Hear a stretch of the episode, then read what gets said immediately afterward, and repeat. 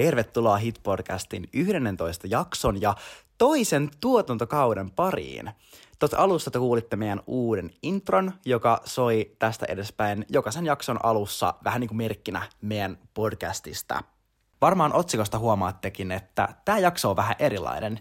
Nimittäin tämä on nyt mun oma jakso ilman Elinaa. Te varmaan ihmettelette jo, että mitä ihmettä, miksi te tämmöistä teette. Mutta tähän on aika yksinkertainen selitys. Me haluttiin äänittää yhdet omat jaksot semmoista aiheesta, joka meitä itteemme puhuttaa paljon, mistä on mukavaa ja helppoa puhua, vaikka tässä ei olisikaan vastapuolta kuuntelemassa ja kommentoimassa, niin haluttiin vähän tämmöistä testailla. Ja kertokaa ihmeessä näiden meidän jaksojen jälkeen, että tykkäsittekö? Olisiko tämä semmoinen, mitä haluaisitte kuunnella enemmän ja mikä tuntuu hyvältä? Mutta hei, mun jakson teema on aika olennainen, kun on kilpatason valmentaja, eli kilpailut valmentajan näkökulmasta. No ehkä pohjatietona oli hyvä sanoa, että mä en ole ihan hirveän pitkään ollut kisoissa valmentajana.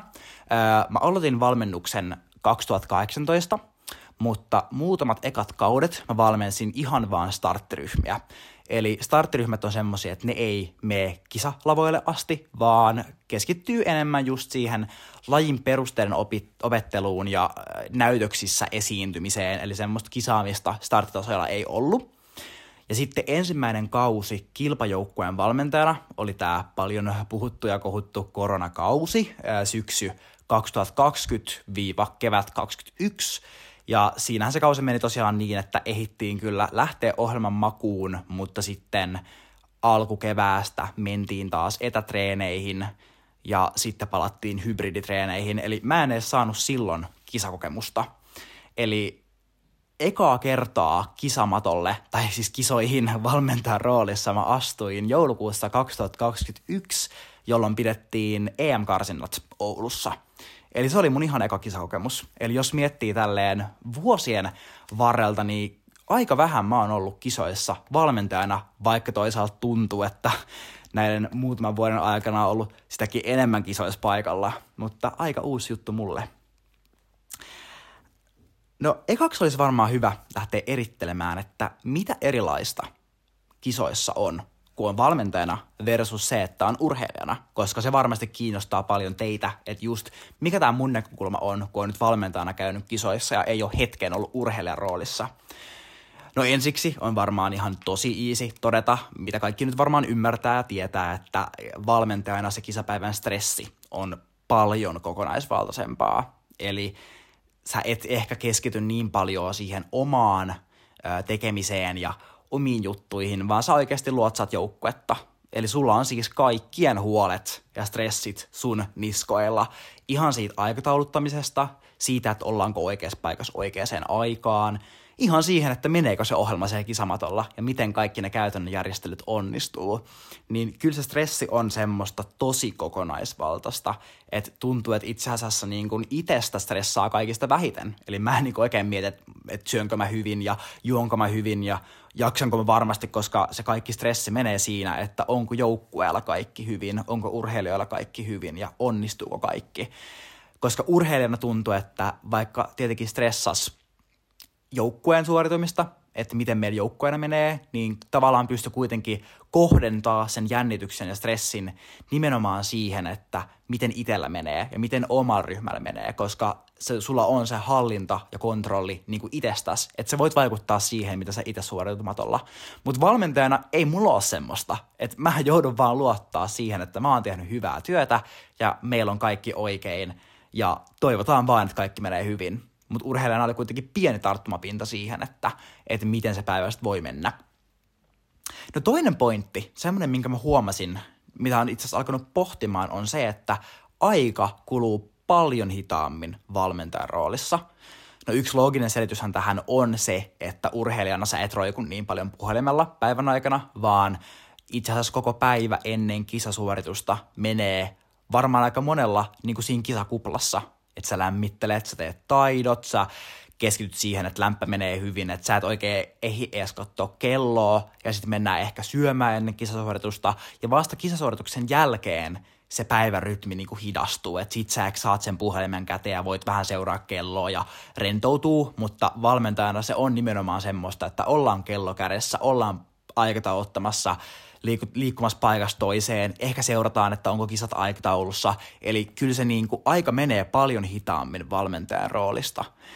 Ja sitten tietenkin, kun äh, jos vaikka ohjelma ei ole ihan parhaiten mennyt tai siellä saattaa olla joku jännittävä tekijä, niin valmentajana myös odottaa tosi paljon, että no tuleeko kutsu tuomarihuoneelle tai miten tämä nyt tässä, että sitten se stressi kanssa jatkuu sen suorituksen jälkeen, että ollaanko suoriuduttu hyvin ja ilman mitään vähennyksiä.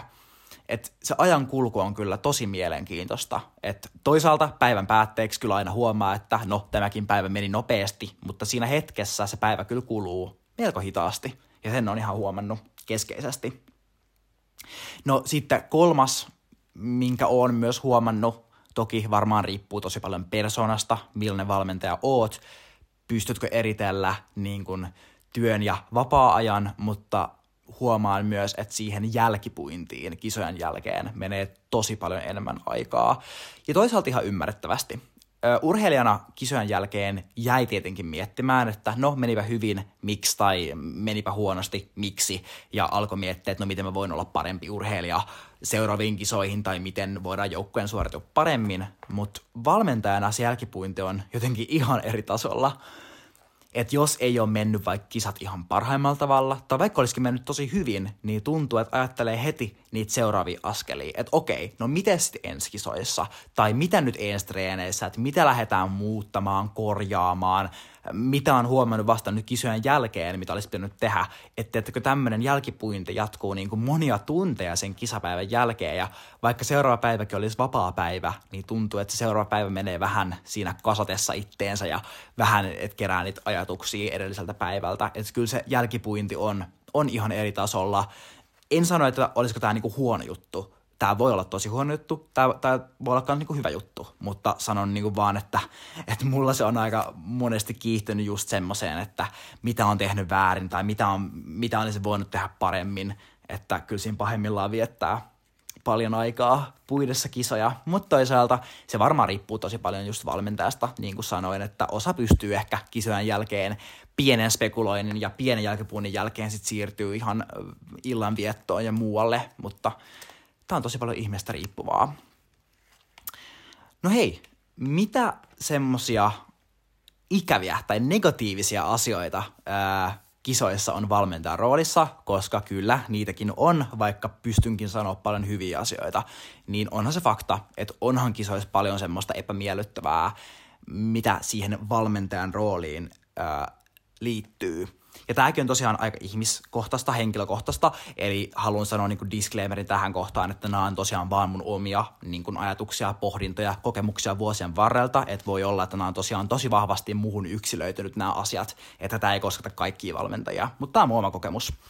No ensimmäinenhän on se, että tuntuu, että ihan sama kuinka hyvin on suunnitellut, ihan sama kuinka monen äh, ihmisen läpi on hyväksyttänyt vaikka suunnitelmat tai kuinka monen ihmisen kanssa on käynyt läpi suunnitelmat, niin epävarmuus on kyllä semmoinen, että se ei ole ikin lähtenyt kisapäivinä pois. Et, niin kuin mä vähän mainitsinkin noissa äh, eroissa, että on kokonaisvaltaisempaa stressiä, niin kyllä siinä huomaa, että et niin kuin se epävarmuus on myös tosi vahvaa, vaikka olisikin kuinka hyvin suunnitellut, niin tavallaan aina jännittää, että no onko täällä jotain tämmöisiä tilanteita – hetkiä, joissa joku meneekin pieleen, tai mitä jos joku meneekin pieleen? Mitä jos mä oon ihan totaalisesti mokannut jonkun asian, että et tuntuu, että elää vähän semmoisessa epävarmuudessa, vaikka olisi suunnitellut ihan superhyvin koko kisapäivän. Et esimerkkinä on ö, se, mitä sanottiinkin Elinan kanssa meidän ekojen jaksojen joukossa, oli tämmöinen hauskimmat mokat, niin siellähän me todettiin, että EM-kisoissa 2022, kun mentiin lämpöhuoneeseen, niin mehän oltiin katsottu aivan totaalisen väärin se lämpöaikataulu. Ja vasta lämpöpaikalla saatiin tietää, että kuinka paljon lyhyempi se lämpöaika oikeasti oli. Niin just tämmöisiä tilanteita ehkä vähän niin kuin ennakoi ja jännittää silloin kisapäivänä, että voisiko joku mennä pieleen, ja sitten jos joku menee pieleen, niin miten siitä eteenpäin? Että se epävarmuus on kyllä niin kuin todella isoa tai ainakin omalta kokemukseltani. No sitten ehkä toinen negatiivinen asia tai semmoinen mm, ajatus on just se, mikä toisaalta on kytköksissä näihin mun aiempiinkin juttuihin, että kaikki on tavallaan sun harteilla. Tietyllä tavalla. Että just se, että ootteko te ajoissa, onko asiat aikatauluttu hyvin, ö, ootteko muistanut varata kaikki ja niinku tämmöiset tilanteet, niin ne on kaikki sun harteilla.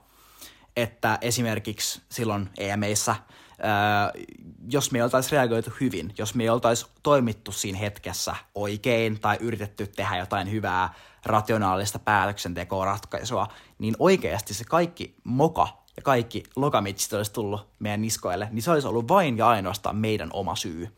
Et mä usein tykkään ajatella, että et kisapäivinä harvoin urheilijat epäonnistuu. Et en, mä mielän se enemmänkin niin päin, että jos joku epäonnistuu, niin se menee valmentajan piikkiin. Et se on niinku, tämä ajatus hyvässä ja toisaalta myös pahassa. Että on ehkä semmoista jännitystä ja stressiä, että oikeasti kaikki on sun harteilla. Et voi tulla ihan älyttömiä tilanteita sun eteen, mihin sä et osaa edes valmistautua, mihin sä et ole voinut harjoitella millään tavalla. Ja se on sun vastuulla hoitaa, että tilanne menee eteenpäin.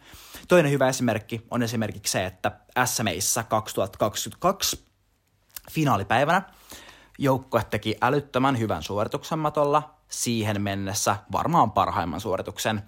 Ja mentiin katsoa playbackista suoritus, oltiin älyttömän tyytyväisiä ja sitten tuleekin kutsu tuomarihuoneelle – ja siinä kohtaa kyllä voin sanoa, että vähän se oma maailma mureni kyllä, koska ties, että ne urheilijat on tehnyt kaikkensa.